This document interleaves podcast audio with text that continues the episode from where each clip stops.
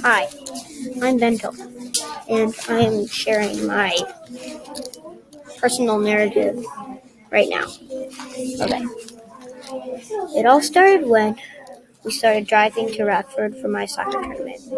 First, we had to we had to leave after we packed all of our stuff to drive to the hotel. My dad was in California, so only my mom, sister, brother, and I went. When we got there, we unpacked and stayed in the hotel for the rest of the night because I had a game the next morning at 9 o'clock a.m. Finally, it was game time. My mom drove me to the game, and my team met up for warm-ups. It was about 8:15, and the game was going to happen in 45 minutes. We always start warm ups 45 minutes early so that we can be prepared for the game and work harder and harder.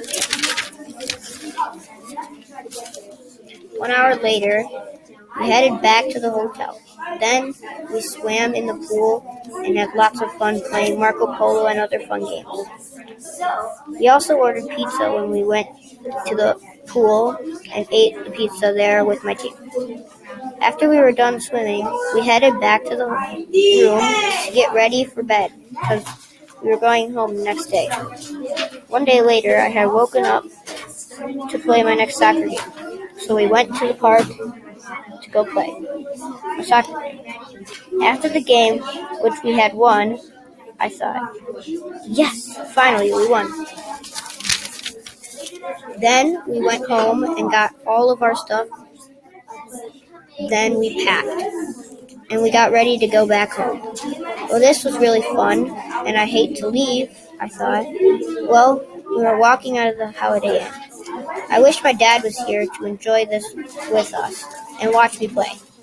I deeply thought about when it was really time to leave the hotel and we headed for the when we headed for home. I had really enjoyed this weekend and had a lot of fun in the process. Finally, it was time to go back home to my house and leave Rockford once and for all, and probably not come back. Then we got in the car and started to drive home and out of Rockford. Lastly, we had gotten home after 2.30, two and a half hours in the car with my family. Well, not my dad, just my brother, sister, and mom. Then we got home and we packed, we unpacked all of our stuff and slept over, and we slept after all that, tiring traveling and driving. We went. We were all pretty pooped. Good night. Don't let the bedbugs bite, my mom whispered to me as she shut my bedroom door. That was pretty much the end of that day in general. I also really enjoyed and was happy to share the first time I traveled for soccer to my dad.